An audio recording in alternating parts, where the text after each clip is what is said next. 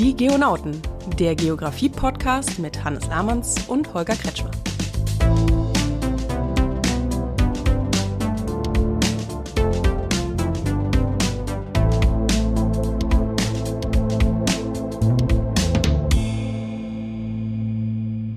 Hallo und herzlich willkommen zu der ersten Folge unseres Geografie-Podcasts. Mein Name ist Hannes Lamanns und neben mir sitzt mein Kollege Holger Kretschmer. Hallo. Hi Holger, schön, dass du hier bist. Wir möchten uns heute in der ersten Folge äh, dem Fach Geografie annähern und es mal ein bisschen vorstellen. Wir als Geografen werden immer wieder damit konfrontiert, was macht ihr eigentlich? Was ist Geografie? Und wenn man Geografie studiert hat, was ist man dann eigentlich? Geologe, Geographer, gestern habe ich gehört Geographist, Geograf, Geografin, Geogräfin. Was zur Hölle sind wir eigentlich? Ja, und neben der Frage, was Geografie eigentlich ist, kann man natürlich auch mal die Frage stellen, warum wissen eigentlich so wenig Leute, was Geografie ist und was Geografen machen? Und äh, wenn man das noch etwas eingehender betrachtet, dann werden wir uns sicherlich am Ende auch die Frage stellen, warum die Geografie eigentlich noch nicht alle Weltprobleme gelöst hat und warum es noch keinen äh, Nobelpreis gibt für Geografie. Wir sind, wie gesagt, zwei Geografen und wir sollten eigentlich wissen, was Geografie ist. Wir haben festgestellt, dass es gar nicht so einfach ist und diese Frage, was ist Geografie, äh, kommt immer wieder auf uns zurück. Wir werden immer wieder damit konfrontiert. Machen wir doch einfach den Alltagstest. Was wirst du gefragt oder was sagt man dir, wenn du sagst, Hannes, du bist Geograf? Ach, das mit den Steinen. Gerne, genau. Andere Beispiele, ich könnte sagen, ah geil, was nochmal die Hauptstadt von Bolivien? Oh, das ist aber auch schwierig. Da ist der Regierungssitz nicht Hauptstadt. Ich werfe das immer durcheinander. Aber genau, das müsste ich natürlich wissen als Geograf, denken die Leute.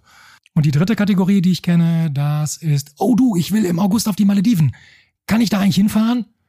Kann man schon, ist aber ein bisschen weit. Ne? Ich würde das Flugzeug nehmen und ah, Regenzeit würde ich vielleicht doch lassen, es sei denn, man steht irgendwie auf viel Wasser vom Himmel. Aber das sind so die Dinge, mit denen wir als Geografinnen und Geografen gerne konfrontiert werden. Deswegen haben wir uns vorgenommen, in der ersten Folge den Begriff Geografie genauer zu definieren. Was ist eigentlich Geografie? Wir hatten einen Professor, der hat immer gesagt, Geography is what geographers do. Schon ganz schön herablassend, oder? Das ist auf jeden Fall ein Statement, ja. Eigentlich solltest du ganz genau wissen, demnach, was Geografie ist, ne? was die Geografen machen, sollte dir ein Begriff sein. Naja gut, wir äh, sind ja Wissenschaftler am Geografischen Institut der Uni Köln und Wissenschaftler nähern sich diesen Themen ja über Definitionen. Ich habe mal eine mitgebracht, und zwar vom Verband für Geografie an deutschsprachigen Hochschulen und Forschungseinrichtungen. Klingt schon ganz gewichtig, ist im Prinzip ein Interessenverband von Geografinnen und Geografen an eben Hochschulen und Forschungseinrichtungen und die definieren Geografie wie folgt. Geografie befasst sich mit der Erdoberfläche, mit Menschen sowie mit den materiellen und geistigen Umwelten der Menschen. In der Geografie geht es, allgemein ausgedrückt, um die Welt, in der wir leben. Wow. Also Lassen bei Definition äh, schalte ich immer ganz schnell ab. Es dreht sich so ein bisschen im Kreis. Was bei mir aber angekommen ist, ist auf jeden Fall, die Erdoberfläche ist der zentrale Raum, um den es sich alles dreht. Genau, es geht im Wesentlichen um die Erdoberfläche, um Prozesse auf der Erdoberfläche, aber eben auch um uns, ja, um die Menschen, die auf dieser Erdoberfläche ihr Dasein fristen und äh, da ganz speziell um unsere materiellen und geistigen Umwelten, was auch immer eine geistige Umwelt ist. Unter der materiellen Umwelt kann man sich sicherlich mehr vorstellen. Also wie leben wir Menschen auf der Erdoberfläche? Also ich finde, da steckt so ungefähr alles drin. Es geht von der Erdoberfläche bis zur Atmosphärengrenze, von unserem materiellen Leben über unsere geistigen Umnachtungen und alles. Das heißt, der Geograf, die Geografin macht alles und kann alles, was unser Leben und unsere Welt angeht. Im Prinzip schon. Der Geograf ist quasi ein Universaldilettant, also Stark. er kann alles. Äh, die Definition geht aber noch ein bisschen weiter, denn der Verband für Geografie gliedert die noch in vier unterschiedliche Perspektiven auf. Das ist zum einen die physische Geografie, dann die Humangeografie, mancher sagt auch Anthropogeografie, die Mensch-Umwelt-Forschung und Methoden der Geografie. Das heißt, erst die physische Geografie, also alles das, was irgendwie die physische Welt ausmacht, dann die Humangeografie, da wo wir Menschen wirken und wie wir wirken, das wird in diesen beiden Kategorien betrachtet. Also ganz platt gesagt, mal in Stichworten physische Geografie, Steine, Wasser, Atmosphäre, Luft, Natur, ähm, Flora, Fauna und Humangeografie sind Städte, Wirtschaftsgeografie, alles, was mit dem Menschen zu tun hat und seinem Werken und Wirken. So könnte man das wahrscheinlich zusammenfassen, genau. Okay. Und dann gibt's eben noch die Interaktion, ne, die sogenannte Mensch-Umwelt-Forschung. Denn wir Menschen wirken ja auf quasi die Physis unseres Planeten, also verändern die zum Teil ja auch durch menschengemachte Prozesse. Und das führt man eben dann zusammen in der sogenannten Mensch-Umwelt-Forschung. Also das heißt, das eine geht eigentlich nicht richtig ohne das andere, oder? Physische Geografie und Humangeografie sind zwei Forschungsfelder, aber komplett voneinander trennen können und wollen wir das auch nicht, richtig? Das wird zwar in der Praxis leider manchmal gemacht, aber sinnvoller wäre es natürlich, diese beiden Dinge gemeinsam zu betrachten und dann eben zusammen auch mit der vierten Dimension, mit den Methoden der Geografie. Denn Geografinnen und Geografen betrachten natürlich alles das, was auf unserem Globus passiert, mit entsprechenden Methoden.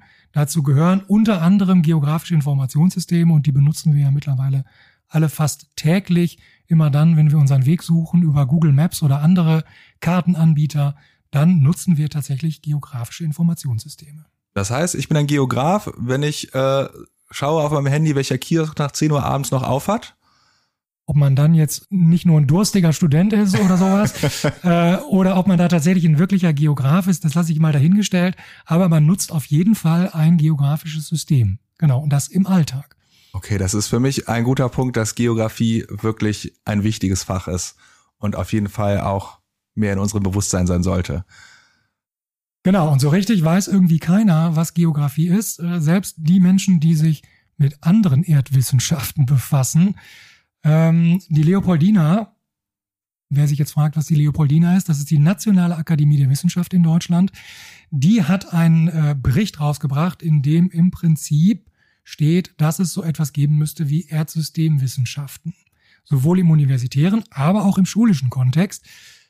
Spoiler-Alarm, gibt's schon das Fach Erdkunde beziehungsweise Geografie, wie es in manchen Bundesländern in der Oberstufe heißt, gibt es tatsächlich schon an Schulen und da hätten wir tatsächlich einen Ansatzpunkt, um eben die Erdwissenschaften oder die Erdsystemwissenschaften zu vermitteln und tun dies tatsächlich auch schon. Aber wie kommt es dann, dass wir immer noch nicht wirklich wahrgenommen werden mit dem Fach Erdkunde bzw. Geografie? Wieso wird man trotzdem gefragt, was die Hauptstadt von Bolivien ist. Wie gesagt, Fangfrage. Oder warum kommen Leute und sagen, Geografie hast du studiert, bist jetzt Taxifahrer? Ähm, wie kommt das, dass wir einfach nicht irgendwie so klar definiert oder so klar präsent sind, wie wenn jemand sagt, ich studiere Medizin oder Jura oder Physik? Ja, das ist eine gute Frage. Ich vermute, dass es irgendwo auch in der Geschichte des Faches liegt, vielleicht auch ein bisschen an einem langjährigen, wenn nicht langjahrhundertigen Verständnis des Faches selbst, ähm, denn Geografie war lange Zeit eine sehr, ein sehr beschreibendes Fach. Ne? Es hat einfach Erde beschrieben, Prozesse auf der Erde beschrieben und wenig wissenschaftlich betrachtet. Diese wissenschaftliche Betrachtung, die gibt es tatsächlich, ähm, ja, so richtig erst vielleicht 50, 60 Jahre. Ähm, aber da kommen wir sicherlich jetzt gleich noch ein bisschen genauer zu. Die Ursprünge des Faches liegen tatsächlich noch viel, viel früher. Noch früher, also wir gehen jetzt zurück bis in die Antike. Das könnte man tun äh, und dabei Herodot anfangen, der so ungefähr 400 Jahre vor Christus gelebt hat. Das war jemand, der viel gereist ist und seine Reisebeschreibungen aufgeschrieben hat und da immer auch schon, naja, Aspekte der einzelnen Länder, sowas wie eine Länderkunde festgehalten hat schriftlich, das allerdings auch immer gerne noch vermischt hat mit, ähm, naja, Mythen, Legenden. Ich habe ähm, mal gelernt, dass der erste richtige Geograf quasi äh, Strabon oder latinisiert Strabo ist, der so um die ähm, Zeitenwende gelebt hat. Das war auch ein griechischer Gelehrter und der hat ein großes Werk geschrieben, neben ganz vielen Geschichtsbänden. Und das, äh, worauf ich hinaus will, hat auch 17 Ausgaben, 17 Bände und heißt Geographica. Ich finde, das ist schon mal ein ganz guter Aufhänger. Und der gute Mann hat ähm, alles an geografischem und ethnografischem Wissen aus der damals bekannten Welt zusammengetragen. Es halten sich halt tapfer die Gerüchte, dass er auch das alles selber bereist hat. Aber ich würde mal tippen, er hat einen Großteil bereist, aber auch viel einfach aufgenommen. Und er beschreibt, wie welche Landschaft aussieht, wie die Entfernungen in damaligen Maßstäben sind. Das ist doch vielleicht auch ein, ein Startpunkt der Geografie, ein möglicher. Oder was meinst du? Ich denke schon, es sind zumindest die ersten beschreibenden Dinge, die wir äh, auch in der Geografie immer wieder finden. Länderkundliche Dinge, äh, Beschreibung von Landschaft, Beschreibung anderer Kulturen, da sind wir schon, äh, ja, im Prinzip sehr, sehr im Bereich der Länderkunde. Weniger beschreibend und eher mathematisch hat das Ganze Ptolemäus beschrieben. Auch der hat um die Jahrhundertwende, so im zweiten Jahrhundert nach Christus gelebt und der hat sich tatsächlich viel mit Kartografie beschäftigt, hat zum Beispiel Nullmeridian definiert, hat Breitengrade festgelegt und hat auch erste Projektionen entwickelt. Also Projektionen helfen uns Geografinnen und Geografen ja, das Runde, die Kugel, in was Flaches zu kriegen, eine Karte. Und äh, da hat Ptolemäus tatsächlich im zweiten Jahrhundert nach Christus die ersten Grundlagen für gelegt. Die waren eigentlich schon ganz schön klug in der Antike. Es fällt mir immer wieder auf, wie viel dann zwischenzeitlich doch so verloren gegangen ist unterwegs. Ja, vieles ist tatsächlich verloren gegangen. Vor allen Dingen, wenn man sich mal anguckt, dass es bis ins 17. Jahrhundert dann gedauert hat, äh, bis Bernhard Varenius die Geographia Generalis aufgeschrieben hat, also dann versucht hat, Geografie zu systematisieren. Also da liegen schon einige Jahrhunderte dazwischen. Dazwischen liegt auch die Entdeckung der neuen Welt, ne, Christopher Columbus, auch da wurde Geografie natürlich irgendwie wichtig. Man brauchte Karten, man brauchte äh, Beschreibungen von den Ländern, in die man da fuhr in der neuen Welt. Und auch da spielte das Ganze eine wesentliche Rolle, aber es war wenig systematisch. Also erst mit Bernhard Varenius im 17. Jahrhundert ähm, hat dann jemand versucht, das Ganze nochmal systematisch aufzuschreiben, eben in diesem Werk Geographia Generalis. Das war ein ganz schön lazy im Mittelalter. Naja, aber wo du hier von den Entdeckungen sprichst, ich muss ja sagen, was mich äh, schon immer fasziniert hat und auch nach wie vor finde ich eine echt spannende historische Person ist, ist ja Alexander von Humboldt.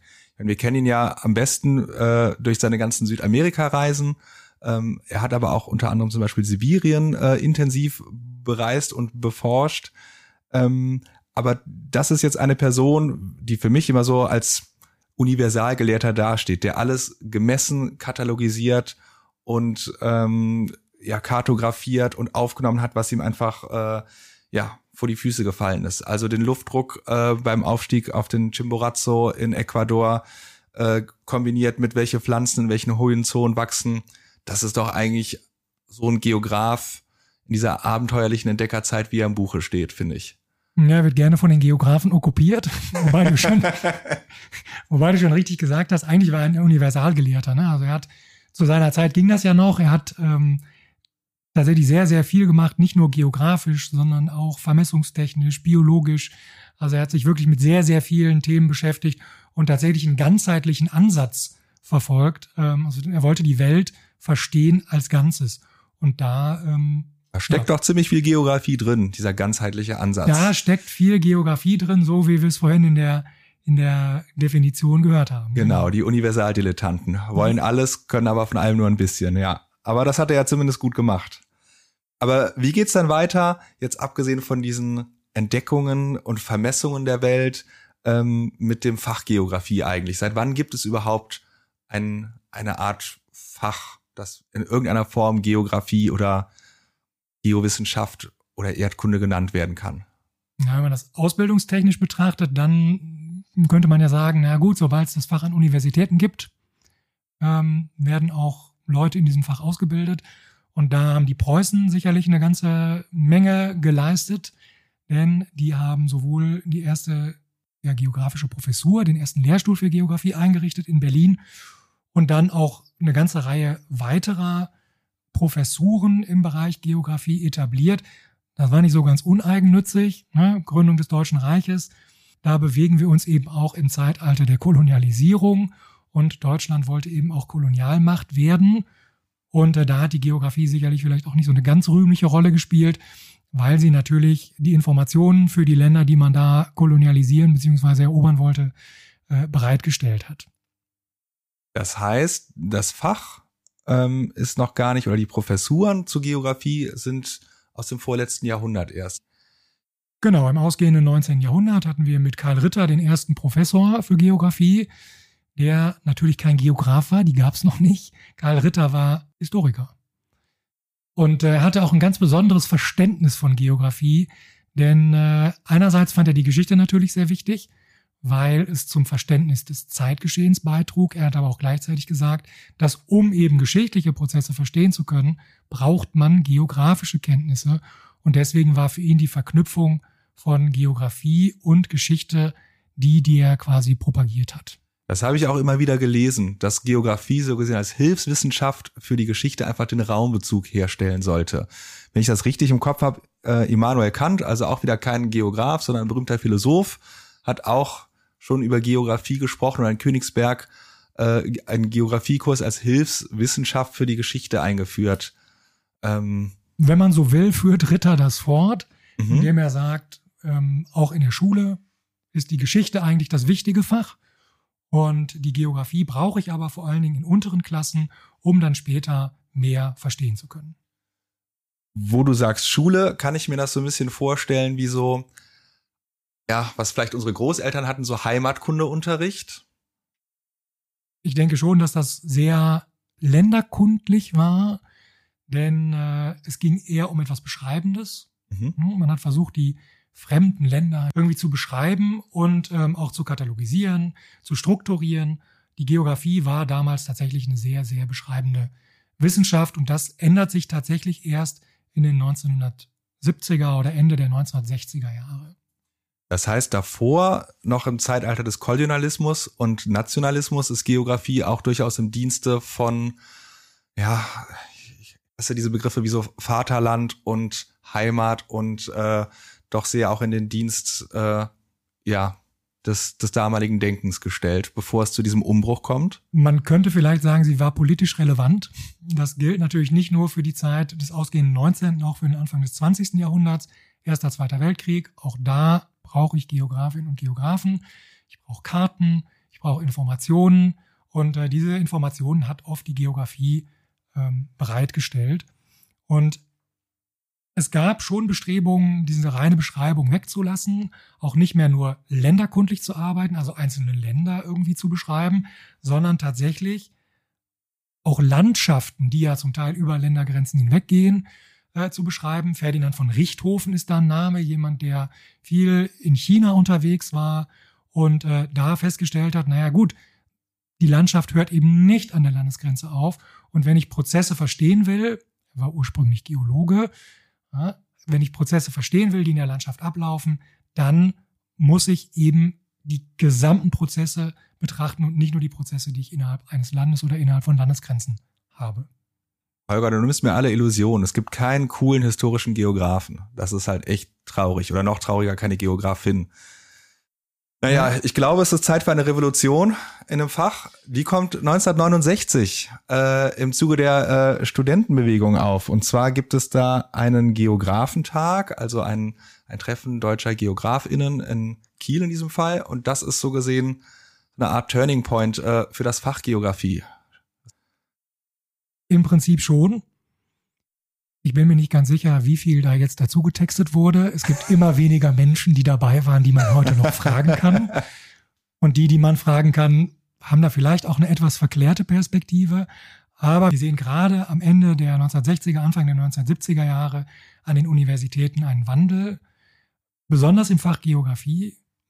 Die jungen Geografinnen und Geografen möchten nicht mehr das beschreibende Fach sein, sondern sie möchten eine echte, harte Wissenschaft werden. Und äh, wie wird man das? Indem man nicht mehr beschreibt, sondern indem man analysiert. Ne? Indem man Normen, zum Beispiel Statistiken und dergleichen, in das Fach einführt, mit Statistiken arbeitet und nicht mehr nur deskriptiv das zusammenträgt, was man irgendwo in der Landschaft sieht. Also du meinst quasi weg von der reinen Länderkunde, deskriptiven Länderkunde zur analysierenden Landschaftskunde, beziehungsweise wir können das ja auch Landschaft mit anderen Begriffen wie zum Beispiel äh, städtische Räume oder äh, Wirtschaftsgeografie, also Wirtschaftszusammenhänge ersetzen, richtig? Es geht jetzt mehr um das, das Verstehen als das reine Beschreiben von Zusammenhängen und das Ganze natürlich in der Geografie mit Raumbezug. Genau, es geht um das Verstehen und es geht tatsächlich auch um eine größere Wissenschaftlichkeit. Ne? Mit quantitativen Methoden damals vor allen Dingen äh, die Welt erfassen, analysieren und daraus dann eben bestimmte Erkenntnisse ableiten.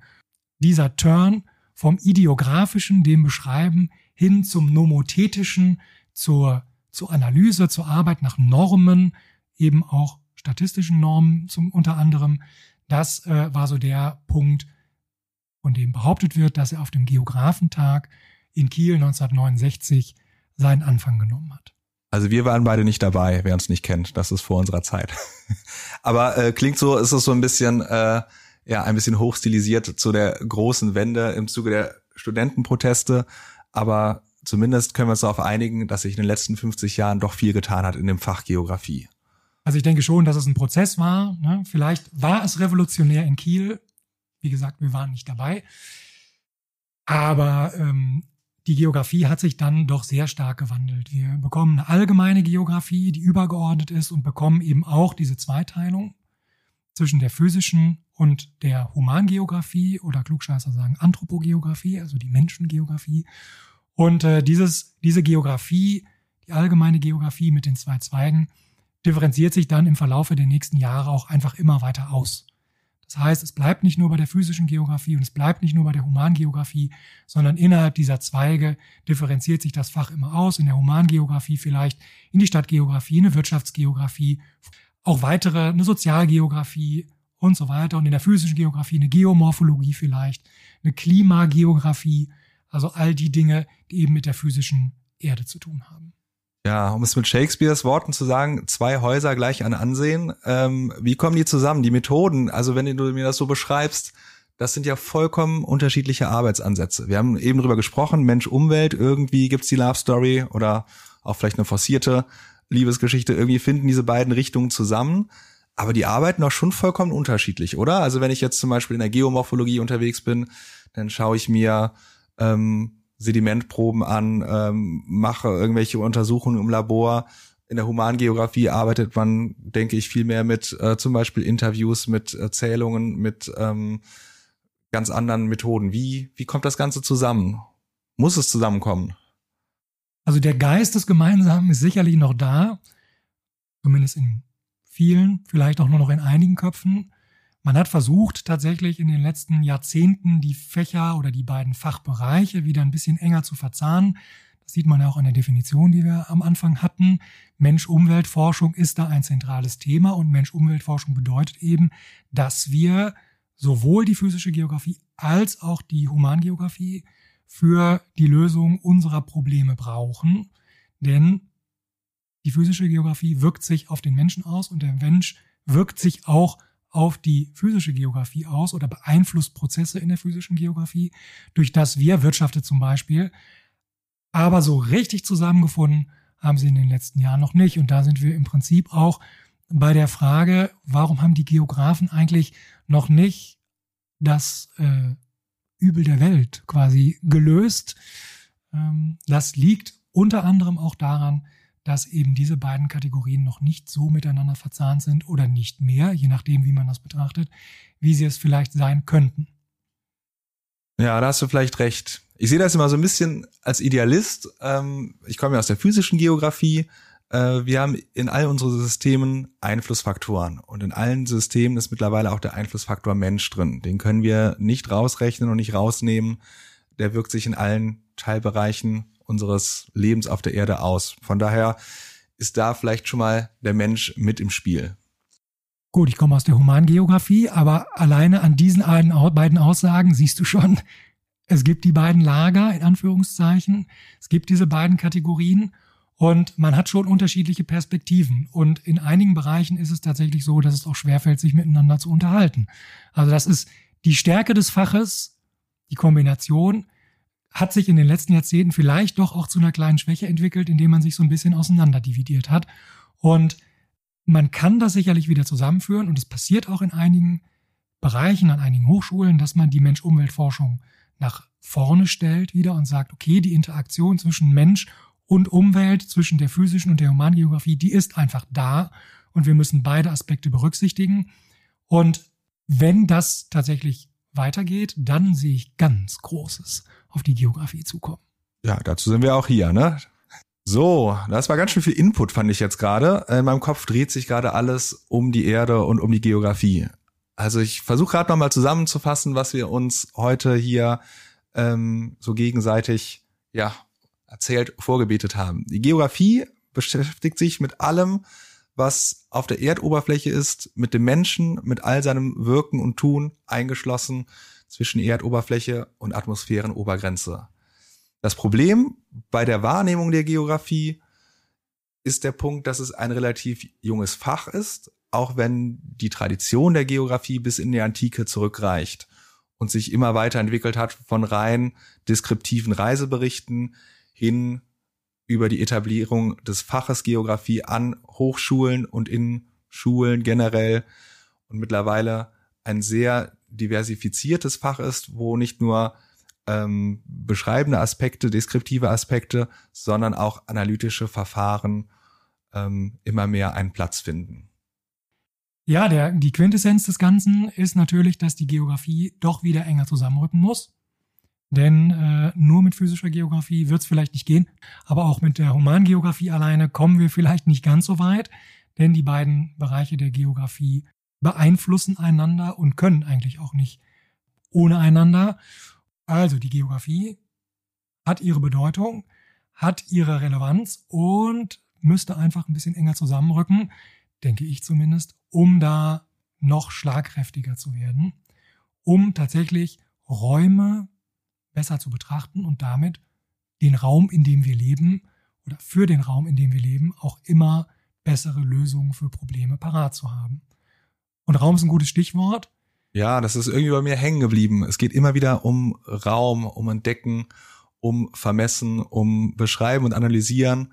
Und deswegen würden wir nächste Woche damit weitermachen, dass wir uns mal verschiedene Raumkonzepte anschauen. Was verstehen wir unter diesem abstrakten Begriff Raum in der Geografie? Somit sind wir für heute erstmal am Ende. Die Erde dreht sich weiter um sich selbst, um die Sonne. Wir drehen uns um den Begriff Geografie und werden dann nächste Woche vertiefend darin einsteigen. Macht es gut. Bis nächste Woche.